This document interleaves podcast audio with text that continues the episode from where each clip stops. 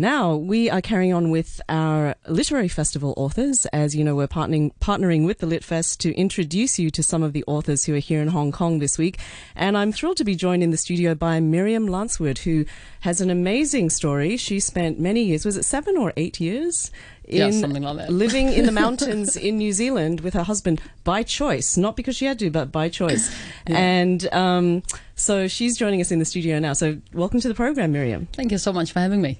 So we're also on Facebook Live. So if you go to my Facebook page, Karen, on R T H K Radio three, you can see as well as hear Miriam there.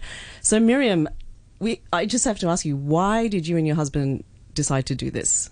Why? Well, for a starter, we want to do something extraordinary. We want to have an adventure, like an expedition or something, you know? And we were thinking of different things to do, and we both were longing for living in the wilderness. So we were at the time in New Zealand. Every weekend, I used to be teaching as a, in a school. Okay. And so you don't, you don't have a background as like an outdoor adventurer person? Or Well, I was teaching physical education and outdoor education. Okay. Yeah. So every weekend we used to go hiking and camping and all that. And then I didn't really want to come back on Sunday afternoon. Oh, yes, I know that feeling. Yeah. We often get that feeling when you're enjoying yourself, right? Yeah. And then we said to each other, why can't we live out there to be really part of nature rather than just an observer? And um, why do I have to work in a job to pay for a house and to pay for belongings I don't really need? And so we decided to leave everything behind for four seasons. Okay. We didn't know it would last this long. So this will happen in two thousand ten, so almost ten years ago. Mm. Yeah. And so you basically just took whatever you could carry. And what else did you bring with you when you first started? Well, the idea was to hunt and gather. Okay. So um, I was always very fond of Robin Hood, so I learned how to, hunt, to shoot with a bow and arrow. And were you able to feed yourself? I mean, was that hard? It was really hard in the beginning. I didn't see any animals. Right. so um, we, luckily we also had traps. So we trapped some animals.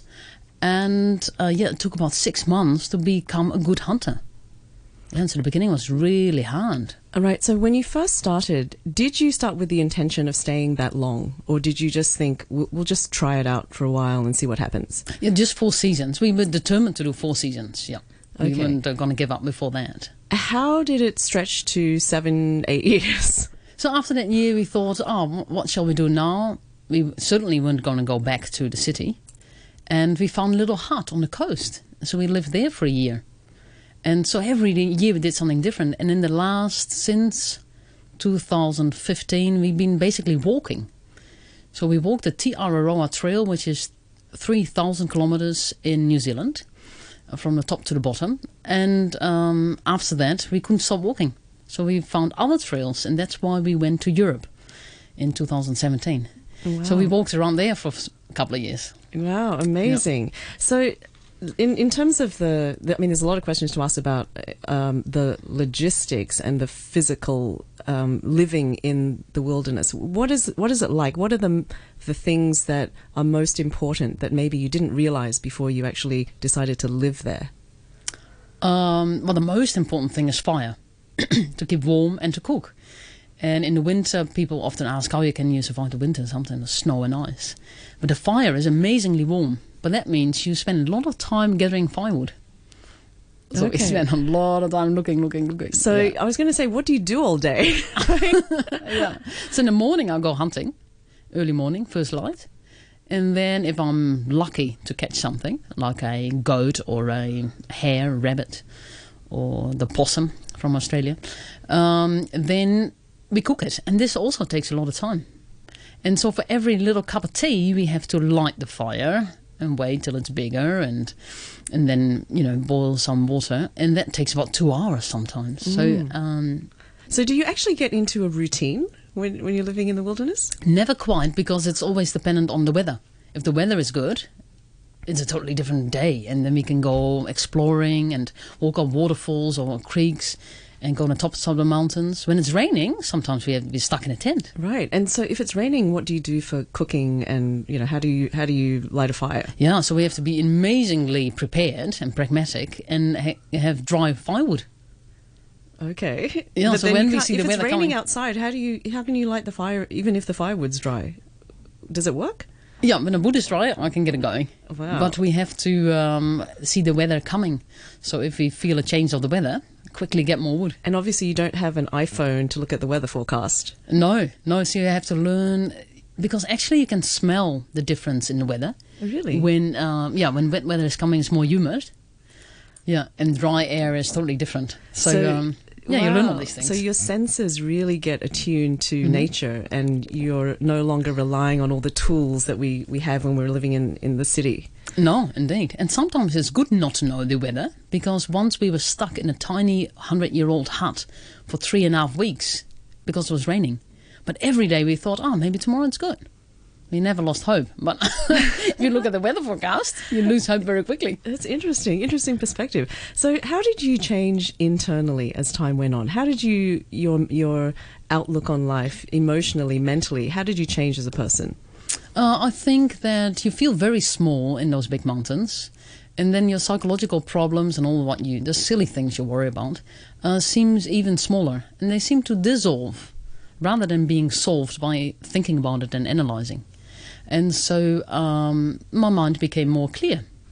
And with the, um, with that, you have more clarity and make the right choices about things. And also more awareness of um, what's happening around. And all that helps. So it's, yeah.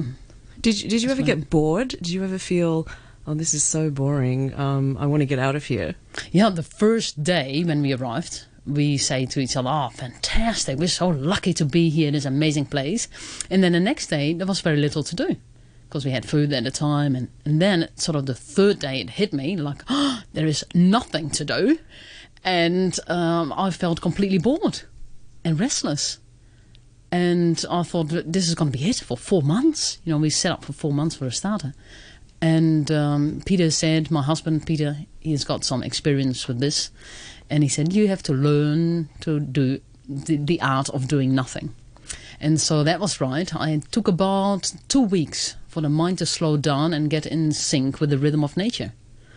Yeah, so that was interesting. I didn't know that. Yeah. Yeah. And how did you feel going through that process? Did you, did you feel like, oh, I'm, I'm not going to be able to do this? Or, you know, when am I going to feel okay with it? Yeah, I didn't know. Um, but I thought, well, maybe tomorrow I'll feel better. I didn't know it would take two weeks. Uh, it's not that sort of black and white, but it does take some time to calm down. And uh, I thought, well, it's, well, we were our own guinea pigs. We wanted to know what happened to the body and mind when living out in uh, in the wilderness. Mm. So everything that happened, I thought was interesting. Okay. Yeah. Okay. Was this good for your relationship with your husband? I mean, I can't imagine spending seven years on a mountain with my husband and yeah. nobody else. Yeah, because we are completely dependent on each other. We try not to fight and we try to be friendly, but also we don't have any stress. And we both l- really love living there. So I think that helps a lot. If there's no stress, there's nothing to fight about. Mm, nothing external. Yeah. What did it bring you closer? I mean, in terms of your, your relationship? Yeah, I guess so. Because we have uh, these shared experiences now. And uh, we went through difficulties together, you know, externally. So, yeah. Oh, that's good. So maybe it's recommended for couples spend some time together in the wilderness. Yeah, and be totally dependent on each other. Yeah, yeah. yeah. Um, and then...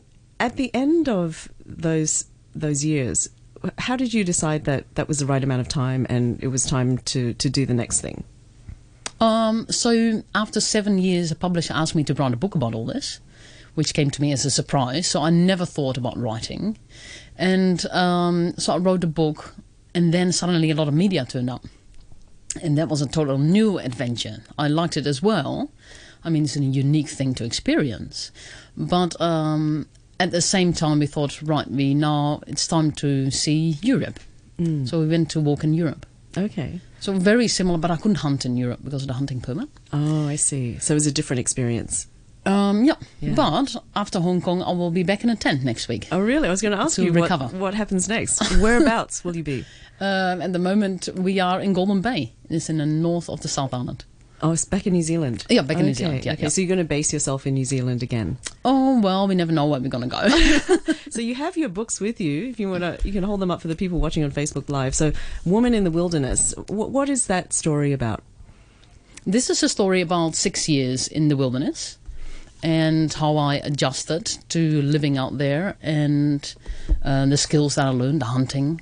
Um, I also made, from all the furs of this, the, the animals, I made garments. And I made a mat and a thing to sleep under and, gar- and, and a jacket. And and so those sort of skills, and gardening, mm-hmm. and um, yeah, walking is a skill in itself. Right. Walking five thousand kilometers yeah, is that, pretty tough. That is. And how it changed me, and, um, and also my love for Peter, and uh, how important it is to be with someone else to share all this. Mm.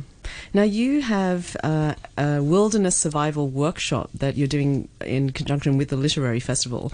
And interestingly, the venue for that is not the Fringe Club. It's actually a campsite um, in yep. one of the country parks. What is that going to be about? Uh, that's about skills, indeed. And um, I'm going to try to light a fire. Oh, okay. So and you... some people can try that with matches, which is already difficult sometimes. And if someone is really good, I will give him a flint. So you're going to be, so you're actually going to be teaching people how to um, how to survive in the wilderness. Yeah, uh, well, well how, to, how to light yeah. a fire at least. That's step there. one, which yeah. you did say is the most important thing. Yeah. Hopefully it won't rain that day as well. No, extra challenge otherwise. Exactly. Yeah. And then the other thing you're doing, which is actually tonight, is uh, it's called Literary Food Journey. Um, that's on at the Fringe Club tonight. So what what is going to happen in that? Yeah, it will be some with some other people who know a lot about food, which I don't at all, except I will be talking about what we ate. And if we, if I catch an animal and um, I skin it and gut it and, you know, all the real things, and then we eat every part of the animal. So also the brain, the eyes, heart, liver and kidneys, and we crack open the bone and get the bone marrow. Wow. And that is just so healthy. Our bodies need all those different animals mm. uh, and uh, parts of the animal.